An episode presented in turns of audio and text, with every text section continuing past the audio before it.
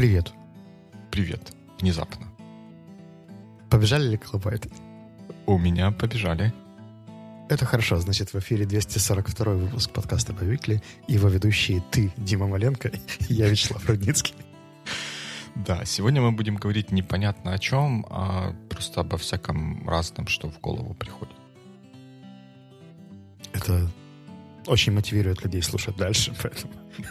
Ну да, так, э, наверное, мне кажется, это должно мотивировать, потому что если мы заранее анонсируем тему, то для многих людей наверняка уже как бы все, все надежды тает, что там будет что-то для них интересное. А когда непонятно, о чем будут говорить, еще есть надежда и сохраняется интрига.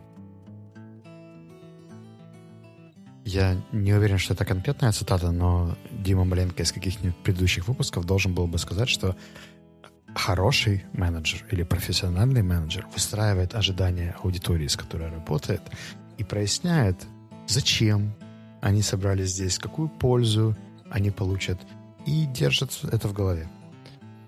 Точно, точно так. А еще, еще более хороший менеджер, он, он сделает шаг назад, подумает, зачем мы все здесь собираемся, а мы же все-таки собираемся, хотя и для пользы, но еще и немного для развлечения, будет иметь это в виду и строить свою беседу соответствующим образом. Right. У нас у каждого есть по две истории на сегодня. Я предлагаю тебе рассказать первую, потому что там есть три слова, я все три знаю, но... Я, я пытался это... Это, это больше follow-up, чем, чем история. Я, это, это было бы все равно в этом, в этом выпуске. Я когда... Я еще в прошлом...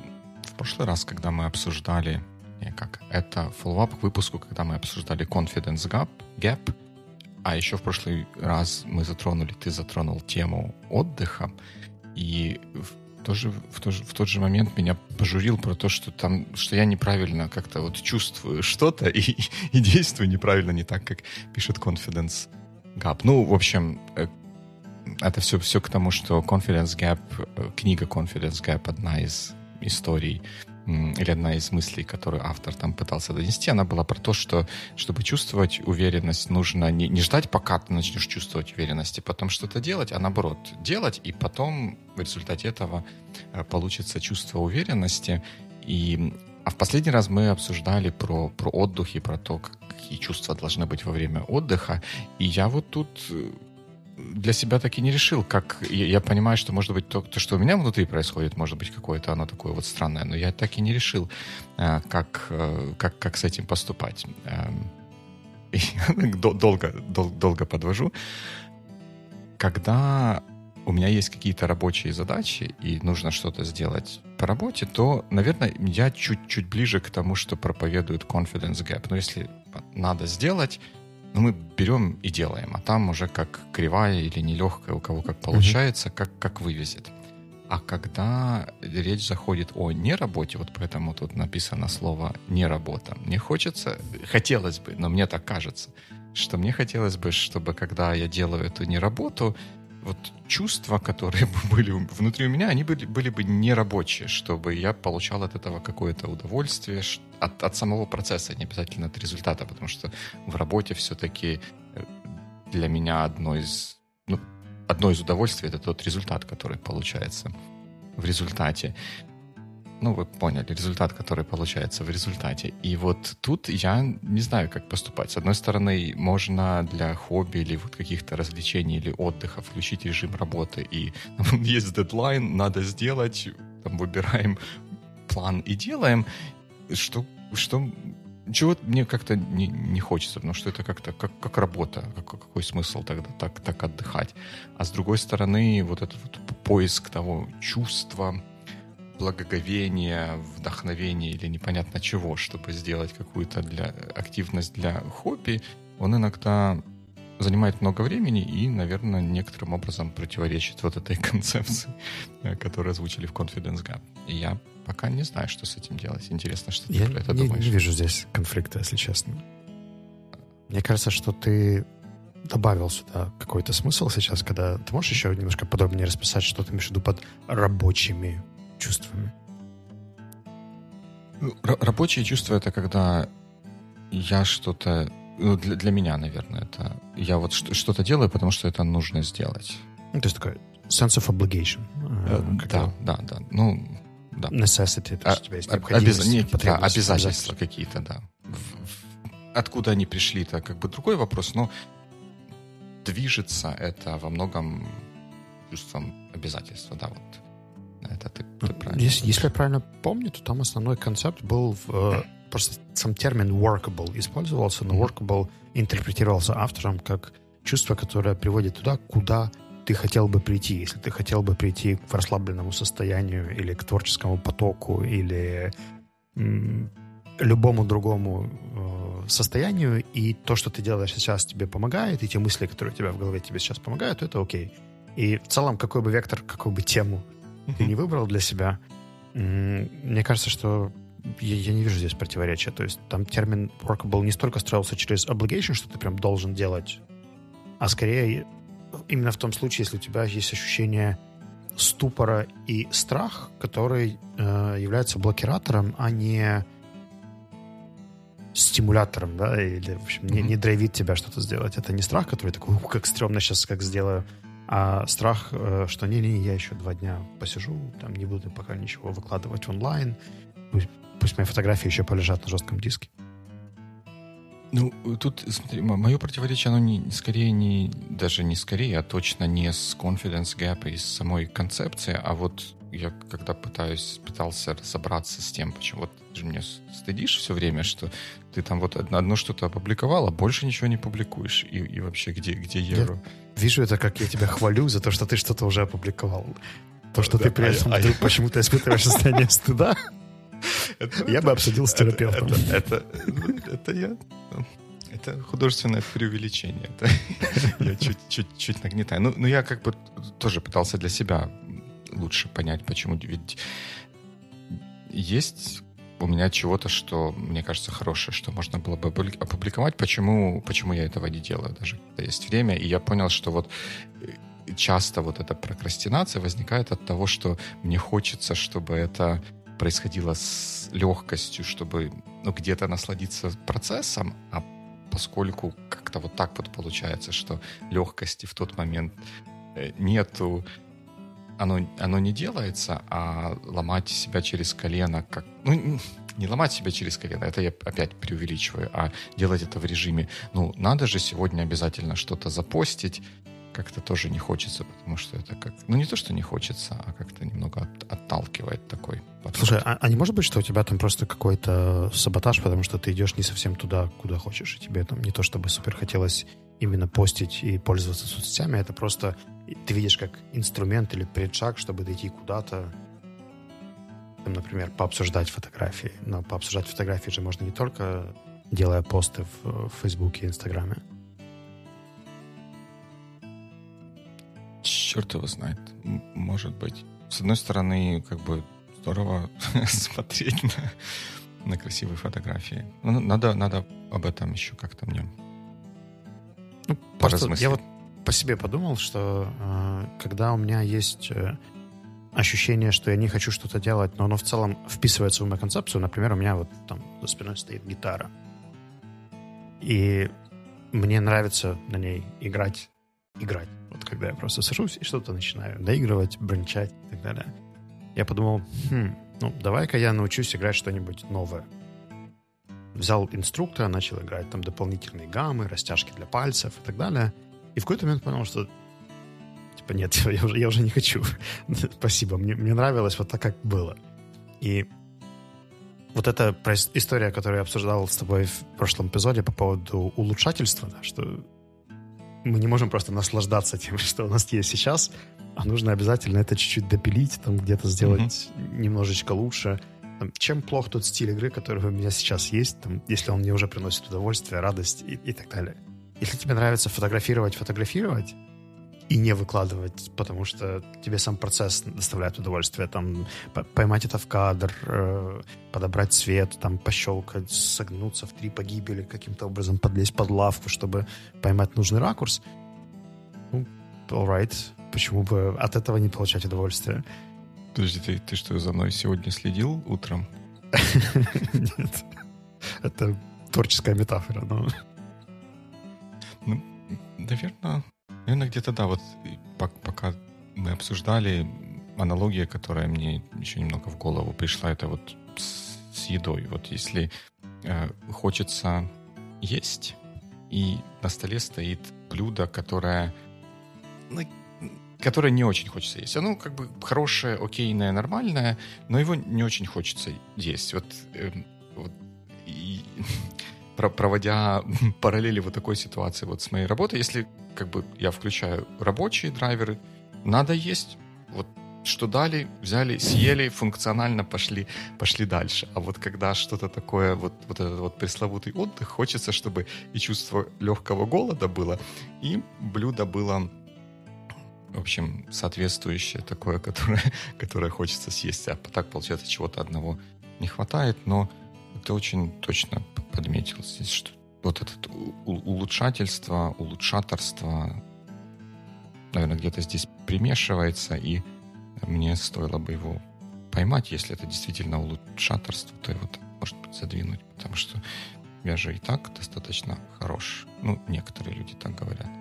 Например, моя мама. А, в словаре а, Маленко-Рудницкого термин улучшаторство используется с негативной коннотацией, потому что имеется в виду деструктивный перфекционизм и желание улучшать те вещи, которые в целом выполняют свою функцию оптимально и нормально в данный момент это не означает, что что-то улучшать или развивать является плохим. Тем более, что нас и так хлебом не корми, дай что-нибудь улучшить. Ну, да, да. И тут мы должны такой развернуть транспарант done is better than perfect. Ну, типа того. Никому ничего не должны, но поскольку дизайнить эпизод будешь ты, то up to you. давай я расскажу свою историю. Да, давай. У меня в марте месяце появилась мысль о том, что мне надоело общаться с людьми, которые не могут сказать, что такое софт-скиллы, но при этом работают на позиции L&D специалиста и развивают команды в э, каких-нибудь направлениях. И это не вина тех людей, которые там работают, потому что, скорее всего, как сказал бы Дима Маленко из предыдущих эпизодов, э, это их менеджер, который нанял их на эту позицию и не научил, и не показал, скорее всего, затупил. Они уже оказались там, где оказались. В общем, никакого блейминга или шейминга э, людей, которые undercompetent, а учитывая контекст, в котором я тогда попробовал разобраться, что у нас толком нет системного обучения для талант-девелопмента в Украине. У нас есть одна четырехдневная программа в КМБС, Киево-Могилянской бизнес-школе, которая сейчас не, не открыта и не набирает людей. И программы были раз в год. То есть, там, условно говоря, 20 человек в год они могли через себя пропустить. Был блок в Львовской бизнес-школе как часть MBA HR. -го. Ну, как бы uh-huh. там тоже довольно массивная история. И все. Все остальное не дает тебе знания, понимания, как, как этому всему можно научиться. И я предположу, что, возможно, нам нужно как-то собрать тех людей, которые в этом уже разобрались, и помочь им поделиться тем, с чем они разобрались, с теми, кому это сейчас нужно. Мы в марте собрались на первый ивент uh-huh. и говорили о концепции learning development сообщества, такого горизонтального, плоского, чтобы э, L&D, в смысле learning and development специалисты могли вместе что-то писать, вместе что-то обсуждать. В общем, форматы были тогда еще не совсем ясны, но я понимал, что было бы здорово создать в том числе образовательный продукт для тех, кто либо уже на этой должности, но свичнулся там с какой-то другой позиции, с PM, с HR и так далее, и хочет получить такой core of knowledge довольно быстро. И подсветить тех людей, которые уже хороши, но за счет того, что они постоянно, как Маленко, работают, э, не покладая рук и не занимаются постингом или шерингом своих мыслей, никто и не знает э, о той экспертизе, которая у них собралась. И Вроде бы как на этой встрече мы получили неплохие отзывы, поэтому пригласили людей в э, инициативную группу и полгода делали такие небольшие закрытые ивенты. Они где-то могли у меня мелькать на Фейсбуке. Но это была такая бета-версия по чуть-чуть, по чуть-чуть. И тогда мы наконец-то решили, что все, пора запускаться по-серьезному. Поэтому мы готовим э, grand opening нашего сообщества. Хотим пригласить туда людей, которые связаны с э, развитием команд. И готовим сейчас несколько форматов, как они могут между собой взаимодействовать, там, peer-to-peer группы, Facebook сообщества, которое, где можно оставлять свои запросы или собирать свои ивенты, создание контента и так далее, и так далее. Вот и это очень, очень здорово. Поздравляю вас с таким начинанием и продолжением той темы, которую начали. А как, как, как это будет работать? Это будет офлайн, он, онлайн? Скорее всего, это будет э, микс разных форматов. Я, наверное... Для меня челлендж здесь, потому что я до этого видел сообщества, в которых очень сильно развито харизматичное лидерство. Uh-huh. Например, моя история с Conversation Club, там были я и Али, которые там, вы, вырулили первый год на себе, а потом это уже как-то во что-то переросло. SEO Club с Сергеем Гайдучком, президентом SEO Club, который там выстроил это все сам руками и так далее. И сейчас это сообщество работает как хороший клуб.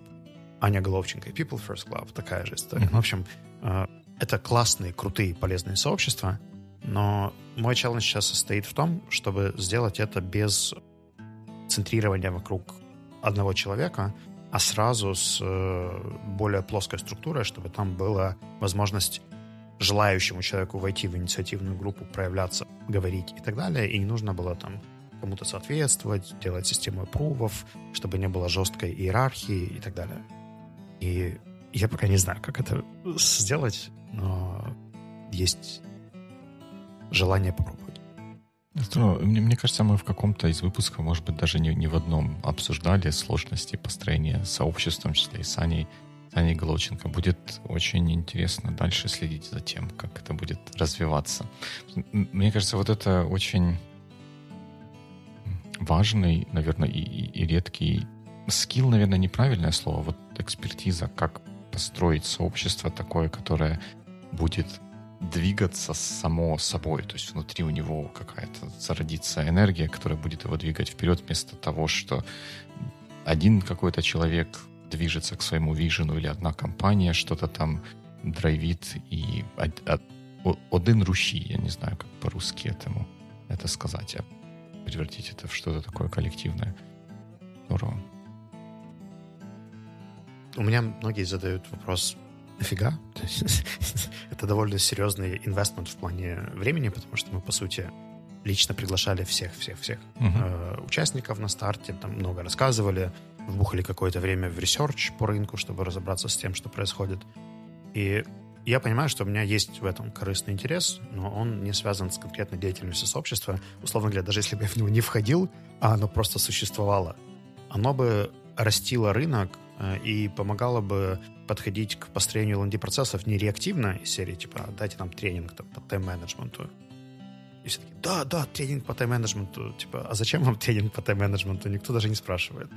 Поэтому хочется, чтобы э, такие вещи прорабатывали системнее, чтобы цели прописывались, чтобы методы выбирались, чтобы там стандарты в индустрии чуть-чуть подросли, и мне субъективно станет проще работать, там, например, в селзе с какими-нибудь клиентами, когда мы будем говорить на одном языке, будем использовать ту же терминологию, и я буду очень рад, если это, если бы, если бы это сделал кто-то или где-то uh-huh. э, извне, я бы их промоутил, поддерживал, приводил бы к ним людей и так далее. Но тут такая история, знаешь, когда нет опций, то нужно эти опции создавать. Ну да, да.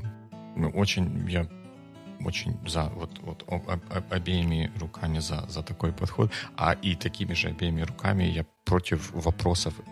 Я не против вопросов, а против вопросов постановки на, нафига. Вот мне кажется, это самый, самый бесполезный вопрос, который может быть в данной э, ситуации. С одной стороны, если мне это непонятно или не нравится, то это не значит, что это неправильно или что это что-то плохое. Это значит, что мне непонятно и не нравится. Нужно как бы выяснить, и вопрос нафига не, пон- не помогает этого добиться. И точно так же, если таким способом хочется вы, выдать негативный фидбэк по поводу того, что это плохая идея, то это тоже плохая, плохой способ выдать этот негативный фидбэк, потому что много лучше сказать, что вот я бы в такой, ну, условно говоря, если мы про клуб говорим, я бы в такой клуб не пошел, потому что, или для меня лучше бы сработало, если бы вот было раз, раз два, три, что-то другое. Ни в одном из двух случаев вопрос нафига не несет никакой пользы.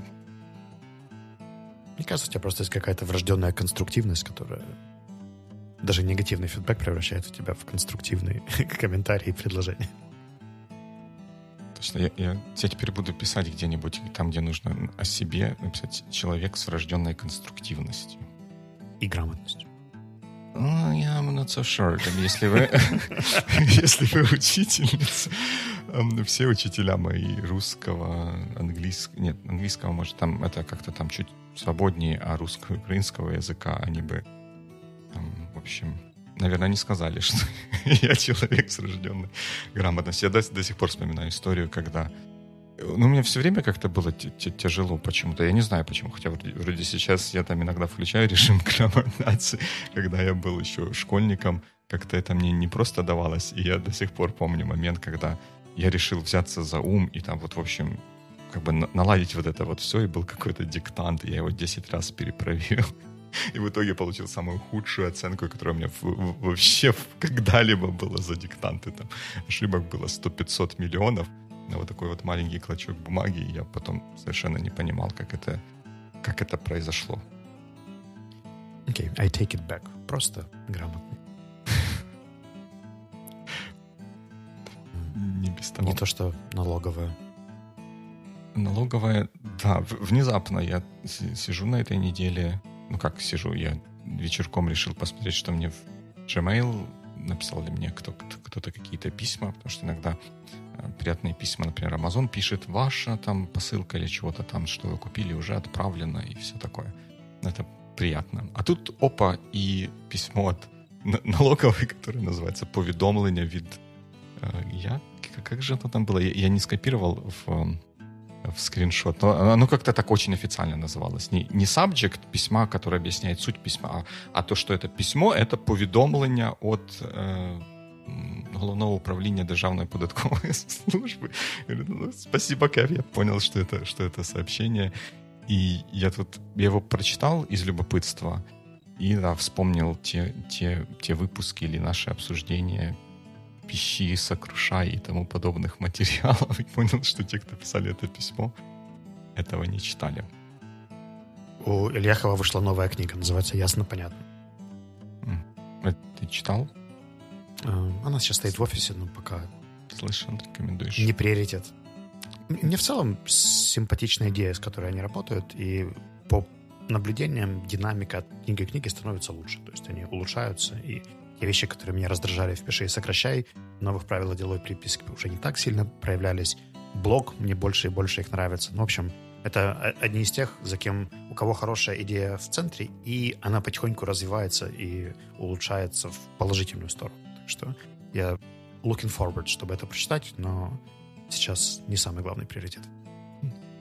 Я когда читал, ну вот это, я, я просто вспоминал Ильяхова, потому что когда они пишут фіксуються спроби телефонного психологічного тиску шахраїв на представників підприємницької діяльності з метою отримання грошових коштів. Кто, кто на ком стоял? Ну, ни, ни, одно, ни одно слово прямо не... Давай я не просто говорю... прочитаю второе предложение. Дело в том, что второе предложение — это второй параграф. Там нет ни единой точки. То есть точка только в конце, после того, как четыре строки текста вже зроблено. Використовуючи номер телефона, прикриваючись нібито належністю до керівної ланки податкової служби Дніпропетровської області, невідомі особи вимагають від платників податків матеріалу, матеріальну винагороду за нібито, це вже второе, да, невідомі особи за нібито не проведення перевірочних заходів щодо їх підприємської діяльності та інше, чим відверто дискредитують працівників державної служби, негативно впливають на їх ділову репутацію та честь. Так вот, я считаю, люди, которые пишут такие сообщения, дискредитируют открыто дискредитируют работников государственной службы и негативно влияет на их репутацию. Это, это точно. И вот в, в, этом, в этом письме, ну, во-первых, меня, ну, не то чтобы поразил, но как-то я уже чуть-чуть за, за год в Англии подотвык от канцелярита, хотя, наверное, в английском тут он, он тоже присутствует. Но вот такой набор, набор канцелярита вимагають отримання грошових коштів. Ну, просто там, смотрю, там вимагання там, грошей. Просто грошові кошти — это то же самое, что гроши. Или хабар. Или хабар. И, и гораздо, гораздо короче. А второе, что мне бросилось здесь в том, что вот это письмо разослано не для того, чтобы позаботиться о мне, как о плательщике податков, чтобы мы хотим вас защитить. Вот что мы делаем, чтобы этих шахраев как бы к ногтю, и там вот, в общем, чтобы это писал. Не-не-не, единственное, что нас заботит, это наша деловая репутация, это честь. А то, что вы там это, вы там разбираетесь, звоните в полицию, там еще что-то. Главное, не думайте, что мы плохие, мы, мы-то хорошие, а это вот все какие-то злобные, злобные шахраи. Только вчера с Аней Головченко говорили о том, что даже в бизнес-контексте, где люди в целом мотивированы писать более понятно, они не всегда умеют и знают, как это сделать. А я предполагаю, что на государственной службе, где, ну, в общем, до читай, допиши и сокращай мало кто доходил, и тебе нужно не просто... То есть, когда ты пишешь в IT-компании красивое, приятное письмо, тебя за это хвалят. Я предполагаю, что если какой-нибудь налоговый инспектор напишет простыми, понятными словами письмо, ему еще и корректив фидбэк дадут за это, потому что там какой-нибудь юридический отдел или кто-нибудь еще скажет, что это там не может трактоваться как-нибудь неправильно, и давайте мы его уволим и наймем нормального чувака, который будет писать понятно. Да, это, это точно. Помнишь, была, ходила картинка по интернету, рождественская открытка, you там Merry Christmas and Happy New Year, и которая скорректирована юристом We wish you but never guarantee to have happy, reasonably Merry Christmas and happy, like что-то, что-то Happy New Year в скобочках, a period of 12 months or something like that. Наверное, да, наверное, где-то что-то что такое есть. И при этом да, даже в, в бизнес среди не то, что не все читали, пиши, сокращай, тоже всегда есть соблазн использовать такой вот бизнес-канцелярит, рассказывать что-то про гибкость, как, какие-нибудь такие вот общие слова, которые вроде бы как сами по себе правильные, но потом все равно остается вопрос, а что же конкретно мы сделаем, а что же конкретно даст нам этот проект, что мы получим, а в чем конкретно проблема, которую мы пытаемся решить. Это можно... Где-то была шутка о том, что можно в целом прийти на пич и просто говорить словами agile product value proposition, инвестиции. И, погнали. То есть просто на мета-языке без того, чтобы объяснить саму идею. Да-да-да. А потом в новостях постят или в новостях постят, в новостях рассказывают, а на новостных сайтах постят про то, что э, нейронная сеть может сгенерировать вполне нормальные тексты. А, она-то может, они, наверное, будут грамматически корректные, но про нормальные еще надо посмотреть. У меня есть еще одна история. Да, давай. Она прям, прям я вот ждал ее весь, весь наш разговор. Где-то два месяца назад мне написала моя аспирантогруппница Мирослава из франчайз групп с просьбой промодерировать для них кемп. Они проводят трехдневное мероприятие, где набирают предпринимателей, которые в целом либо уже занимаются каким-то бизнесом, связанным с франшизами, либо еще думают о том, чтобы войти в бизнес, связанный с франшизами, либо как франчайзи, либо как франчайзер. И это уже второй кемп, который проводят ребята. Первый был яркий, красивый и интересный. И на ретроспективе они решили, что они хотят добавить больше value для участников и в рамках этого попробовать модерировать его в формате design thinking. Так получилось, что они пообщались с одним из экспертов, который этим занимается, и та предложила им практически тренинг, но uh-huh. поскольку это не совсем обучающий формат, а скорее все равно мероприятие, где ребята должны знакомиться, общаться, обсуждать идеи и просто делать это через инструменты design thinking, но при этом не глубоко погружаться там в методику и какие-то отдельные аспекты. Мирослава попросила меня с этим попробовать разобраться. Я полтора месяца читал несколько книг по design thinking, статьи, смотрел видики и так далее. В общем, то, что Крис назвала бы ресерчем. Угу. Делал ресерч в эту тему, оказалось весьма любопытно. Мы можем с тобой даже как-нибудь взять design thinking как концепцию для создания продуктов и посмотреть, насколько ее стадии тебе кажутся органичными. У меня в целом есть прикольные материалы и статьи, которые можно будет взять за основу, довольно простые и четко описанные.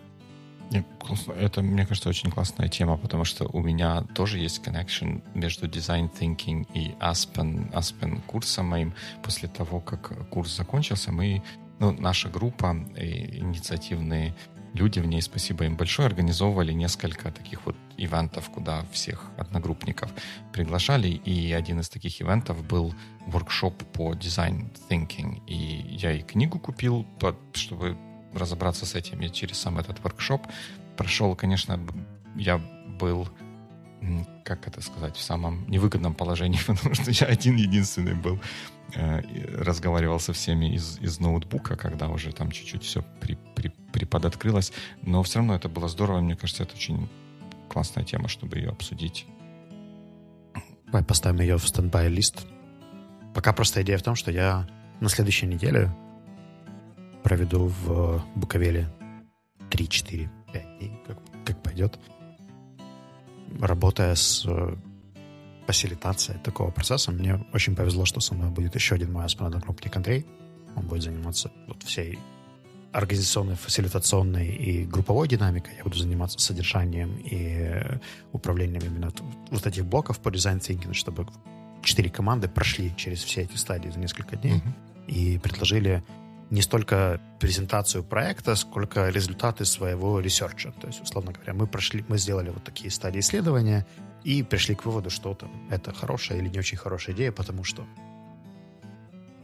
мне кажется, что будет как минимум интересно. Я для себя пока разбирался в теме, понял, что как минимум более глубокая внимание к тому, что можно начинать с потребностей клиента, с его опыта, и уже потом генерить решение, меня потом развернуло, и я понял, что самые классные сервисы, которые мы сделали, мы сделали как раз после таких историй, когда мы очень глубоко вникли в какую-то проблему какого-то клиента, решили ее, и потом там, вуаля, рождался какой-нибудь очень хорошо продаваемый воркшоп, или у нас появилась система тестирования, или мы сделали программу Writing Coaching, которая реально глубинно решает источник проблемы, а не борется с симптоматикой. Поэтому, там, условно говоря, когда я слышу тренинг по тайм-менеджменту, меня уже немножко передергивает. Это борьба с симптомами. Когда кто-то говорит, смотрите, вот мы видим вот такие, такие, такие проблемы, нам кажется, что это решение, давайте обсудим, правда ли это и как, как лучше с этим взаимодействовать. Это прям вдохновляет. И мне поэтому понравилось то, что сделала Мирослава. Она поставила задачу, говорит, что мы хотим, чтобы ребята получили value. Там, будет это таким инструментом, таким или таким, doesn't really matter. Да, это очень классная, интересная тема. Мне кажется, что вот в современном мире есть немножко стереотип такой, что вот там успешные какие-то компании, успешные продукты, это когда вот лидер, какой-то визионер, вот это очень он придумал и пришел к своей мечте, надо быть настойчивым, и вот это вот все как бы и, и потом кажется, что надо вот вцепиться в свою какую-то идею, в свою какую-то придумку и пытаться ее всеми силами куда-то пихать вот в то, в то возможно, не, невпихуемое, простите, э, мой французский. А, а да, да, даже вот этот вот Design Thinking, та фирма, которая стоит за Design Thinking, а, они же помогали дизайнить iPod и какие-то такие другие вещи. И многое из того, что мы сейчас, про что мы, возможно, думаем, что это гениальная придумка одного какого-то визионера. На самом деле это может быть придумка визионера, но за этим стоит еще вот этот спрятанный айсберг какой-то подготовительной работы, чтобы понять, а какую же мы проблему пытаемся решить, и потом, может быть, действительно гениальная придумка это решает.